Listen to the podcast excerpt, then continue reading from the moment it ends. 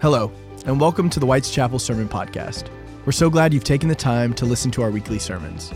This is a quick way to enjoy or even revisit a recent message. Well, friends, we are continuing in our Blueprint series, which is all about who we are called to be as the church.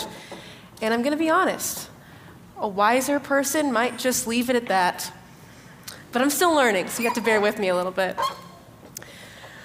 Uh, my name is Anne Marie Berg. I'm one of our pastors here at White's Chapel. While Sam is celebrating with Hannah and his family, I will be here with y'all this evening, and it is such a privilege it's one that I get to serve every single week alongside, alongside y'all in our Saturday night service, and it's such a blessing to be with you all here tonight.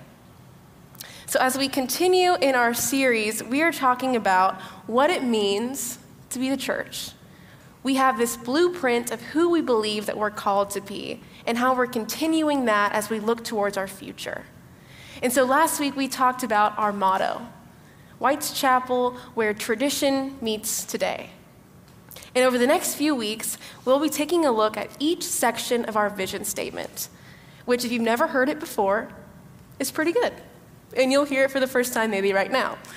We believe that White's Chapel is called to engage the heart, to stir the soul, challenge the mind, connect the body. And tonight, we start by engaging the heart. So, what has really helped me understand this series, really wrap my mind around what we're talking about, is to think about our blueprint as a church in terms of a life verse. So, maybe this is something that you've heard of before, but a life verse is a section of scripture that people will cling to and center their whole lives around. This might be a verse or two that offers them challenge and comfort that helps remind them of what's most important whenever other things seem to get in the way the way that they usually do. So, for example, Pastor John McKellar's life verse is probably very familiar to you all. It comes from Isaiah 40, verse 31.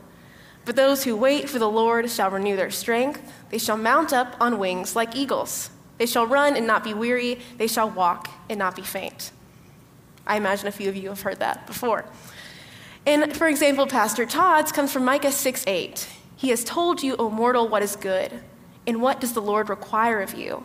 But to do justice, to love kindness, and to walk humbly with your God.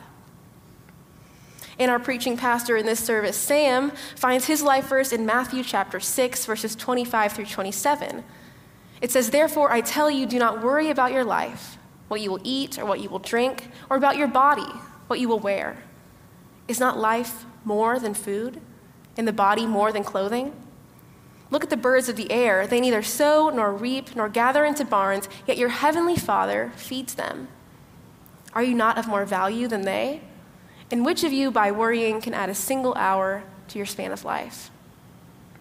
And my life verse comes from the verse that called me into ministry. It comes from the book of Acts, chapter 20, verse 24. And it says that nothing, not even my life, is more important than completing the task that the Lord Jesus Christ gave me to testify to the good news of God's grace. And when we think about these verses, they are meant to encourage us. And even more, they're meant to remind us of what is most important whenever all of life seems to get in the way. And so, as we think about our blueprint, our foundation as a church, I can't help but wonder what if Jesus had a life verse?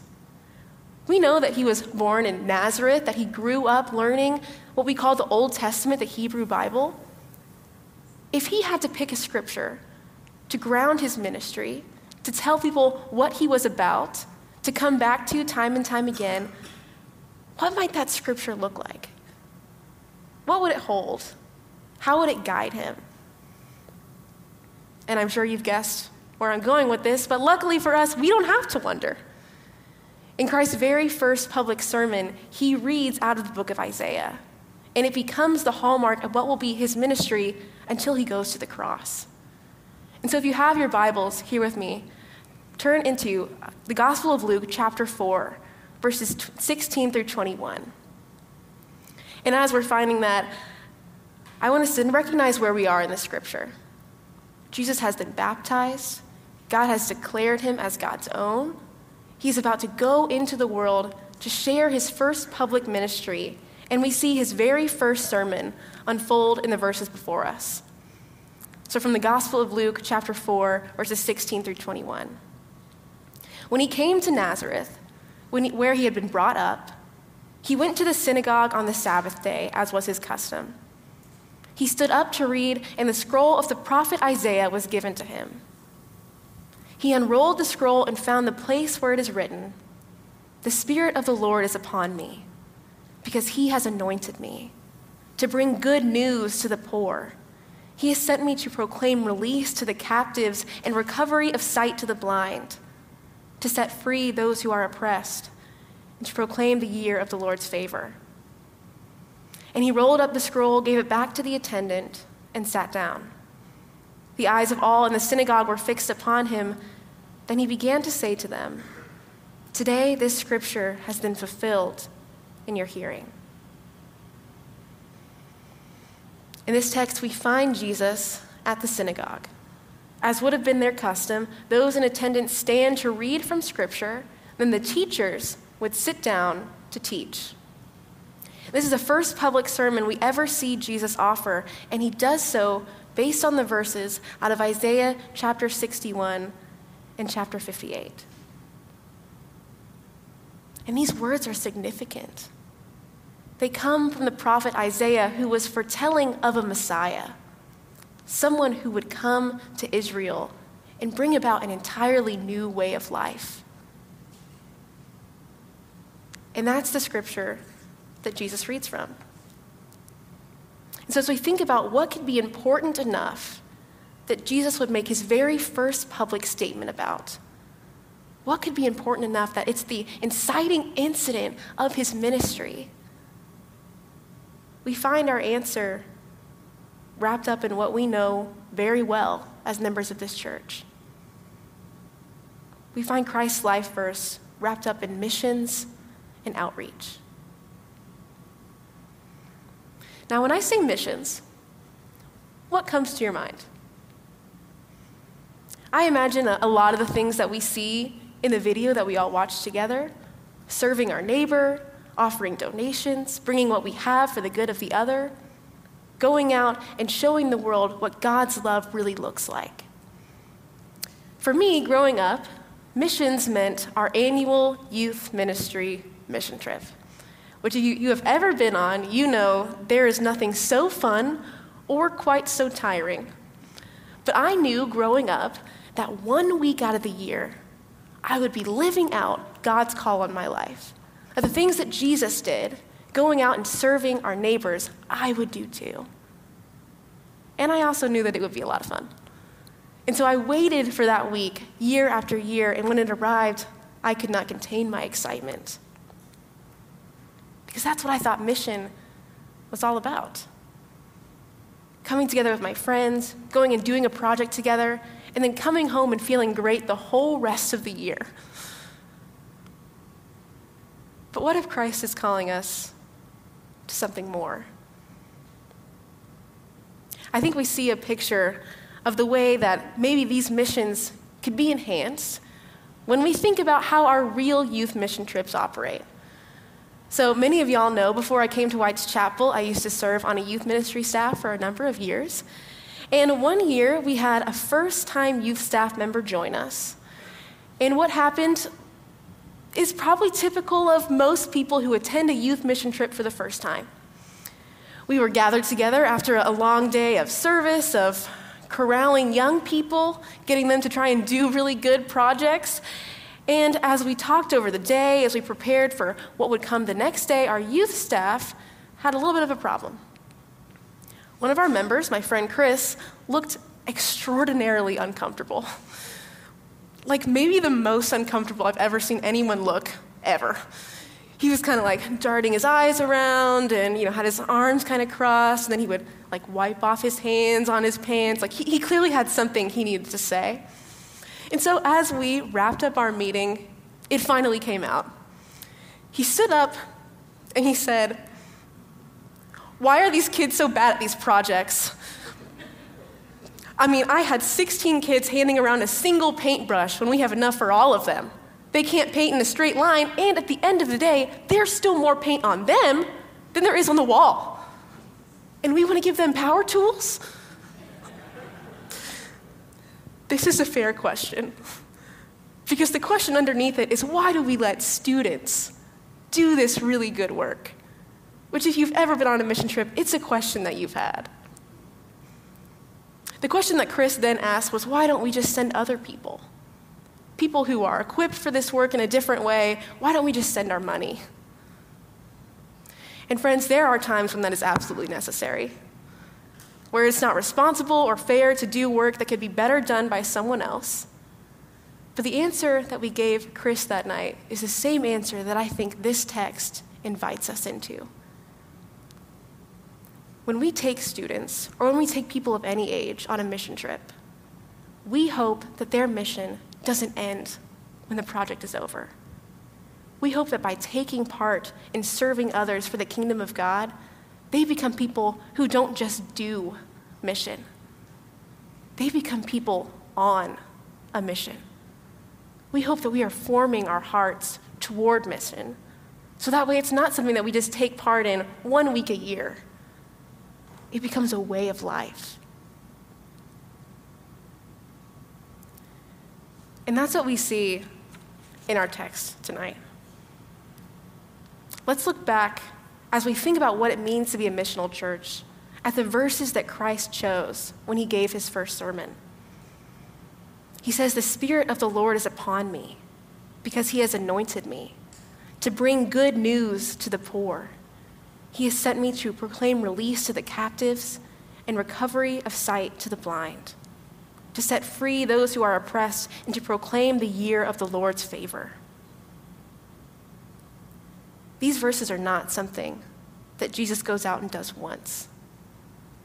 They don't become a checklist for him to work through action by action until they're complete.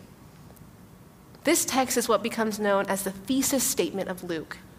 Because the words that we see here become the touchstone for the rest of his ministry. And anytime we open up our gospel, we find Jesus doing these actions. He's not a person who does a mission, he's a person on a mission. One of them is the work of a Tuesday night, or a Saturday morning, or a week in the summer. The other is seeking out opportunities to serve. It's something that happens each and every day, and it's the work of a lifetime.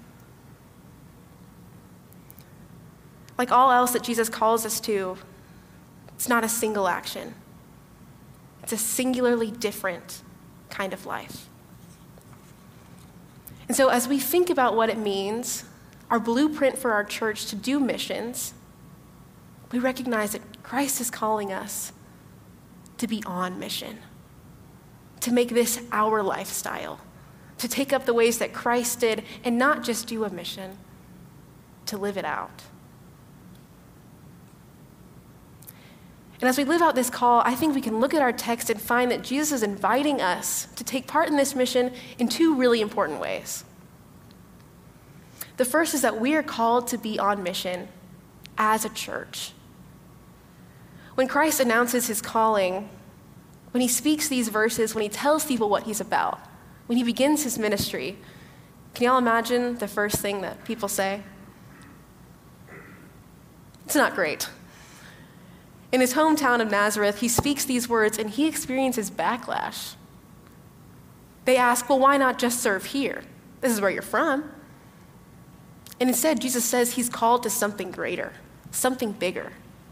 And as he goes about taking part in that ministry, the very next thing we see him do is recognize that he wants others to join in with him. So he calls his disciples. In the Gospel of Luke, chapter 4, we see Jesus claim his authority. And in chapter 5, we see him invite others in. And that has been our story since that first transpired. The church is at its best where it is the place that Christ's calling comes to life, where there's good news for the poor, where there's recovery of sight for the blind, where release and freedom reign. We see it in the earliest church when people without a home found one, when people without food were fed, when people without hope experienced the gospel. And that has been our history ever since. Our history is full of heroes of the faith who take up that call. We see it in the life of Mother Teresa, someone who dedicated their entire life to serving the poorest of the poor. We see it in William Wilberforce, someone who dedicated their career to ending slavery. We see in Oscar de Romero, who served in poverty all his life and advocated for those around him. And friends, we see it in our own tradition. In the Methodist Church, as John Wesley, the founder of the Methodist movement, in 1730, at age 26, reads these verses that we read tonight and decided to be on mission who created a deliberate program for those in his community to be held accountable for visiting the sick, for going to see those in prison, for serving among the poor. And if you take away something tonight, I hope it is that we are the kind of church who takes up that legacy. We see it in the video that we watched today in our partnership with Grace for folks in need of transitional housing, a place that has over 300 applicants every month. We see it as we work with El Buen Community Center and their surrounding neighborhood, in our dental clinic that we're offering free dental work for those in need, in our mobile market that continues to gain traction, offering food to those who need it. And friends, we are reminded that our best missions don't exist yet. That if we are a church who is on mission to this world, we are looking for ways to serve our community, which means every other opportunity is available to us, if only we have eyes to see it. But it starts with being a missional church, a church who is on mission the same way that Christ was.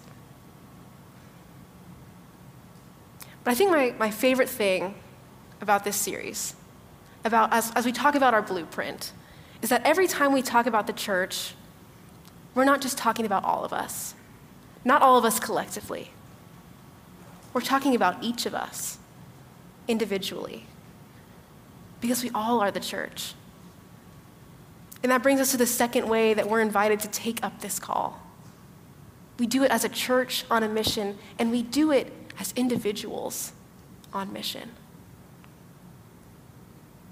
It's not something that we just do with the church or, or at the church we take it up as the church as we go out into the places where we live, where we work, where we raise our families, where we spend time with our friends. All of that becomes our mission field when we are people on mission for Christ. It's maybe best expressed in the words of St. Teresa of Avila, one of our saints of the Christian church who puts our need to be on mission as individuals this way. She says, Christ has no body but yours. No hands, no feet on earth, but yours. Yours are the eyes with which he looks compassion on this world. Yours are the feet with which he walks to do good. Yours are the hands with which he blesses all the world. Yours are the hands. Yours are the feet. Yours are the eyes. You are his body. Christ has no body now, but yours. And this is not just a, a clever statement strung together. These come from the words of our scripture in 1 Corinthians 12. And they're from the words of someone who was on mission, St. Teresa in the 1500s, who took up a life of poverty and educating others, of offering a home in the church that she had come to know. And here's what I want us to notice this calling that, that we're all asked to take up. It should be personal, it should be individual. Because how God is calling us is different. We all have the same purpose to go out and preach the good news, to serve our neighbor, to love God and others as we love ourselves. But it'll look different because, hallelujah, we're all different people. What are your gifts? What are your talents? Where are you spending your life, and how can that be your mission field? John Wesley, who was known as a Methodist, because of his methodical approach to faith, created, unsurprisingly, a methodical approach to visiting the poor. And St. Teresa, who had found a home in the church, used that to offer homes to others. How are you being called on mission? Where is God calling you in your life? What are those skills and abilities in places that only you can go? Because, friends, they should be different. And when we take it up individually, we all become better for it. I think my favorite picture of what this looks like comes from our young adult ministry.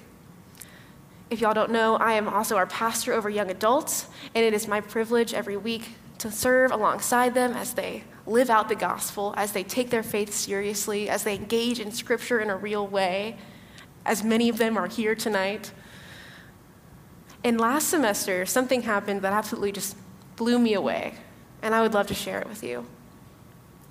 We have a student, 19 years old, a sophomore in college, who came to me as spring was becoming summer and said, I'm, I'm worried. There are people in our community who don't have homes. And as the temperatures continue to rise, these become more and more dangerous conditions for them to be in. And of course, I agreed. That is a really big concern facing our community. But this student, Charlie, didn't end the conversation there. Because he wasn't just worried, he also had an idea. And so, under his leadership, we created what's known as blessing bags. If you haven't heard of this before, it's a Ziploc bag full of essential things that you could give out to someone in need. This is a water bottle and non perishable food and tissues and toothpaste, all the things that we might take for granted, but can make or break a life. And so Charlie put together an event where our young adults made over 70 blessing bags, which means that 70 people were served. That they, these were kept in cars, and our young adults became people who were looking for places to offer the good news through something as simple as a blessing bag. And as we went out and did this, myself and our young adults became people who took part in a really good mission. But Charlie was on mission. Do you see the difference? He was looking for a way to offer hope to his community. He knew what he could do, and friends, he was looking for ways to do it. What happens if we all do the same? What happens if we become people who are on mission, who know where we live and know what we can offer the world, who take up that same call that Jesus did? I think we get the perfect picture of it in this last thing I want to show y'all. This came from our children's ministry. Sam showed it to me a few weeks ago as we were talking about this sermon, and it's the most beautiful picture of the outline of White's Chapel, filled in, there it is, with thumbprints. And each of these thumbprints come from children in our ministry. Each of these thumbprints have come together to create White's Chapel. And over here it says, Now you are the body of Christ, and each one of you is a part of it. And it's not spelled perfectly, but it's still true. This is the picture of what we could be if we take up our mission. That we don't just come together as the church to meet needs, but as we exit the church, we meet even more. As we go out into our places, our workplaces, our homes, our families, our friends, as we look for places to show what Christ did. That God loved the world so much that we can't leave it how it is. Friends, when we take up that mission, our blueprint for the church, that we become a place that engages the heart, becomes good news to the world. Amen. Will you pray with me? Gracious God, we're so thankful for your church. We're so thankful that you have invited us in to your story God, that you are the kind of God who doesn't leave us where we are, but instead has sent us out with good news. God, we ask that you would open up our eyes to see you on mission throughout the world. God, that you'd open up our hearts so that we could take part in that mission together. God, you've gifted each and every one of us so uniquely and so beautifully. And God, we ask that we would press into that gifting, that we would use it to the people who not just do mission, but people who are on mission. God, we know that that's where you're calling us, that you are present everywhere that needs are being met. God, invite us in. Help us to see you at work. God, we ask that you would let us take up that work with you. It's in your son's name that we pray. Amen. Thank you for joining us. Please make sure to rate, review, and subscribe so you don't miss new releases. We'll have new podcasts coming out all the time. Be sure to check us out online at whiteschapelumc.com. Please download the WC Life app and follow us on social media to stay up to date with all things WC.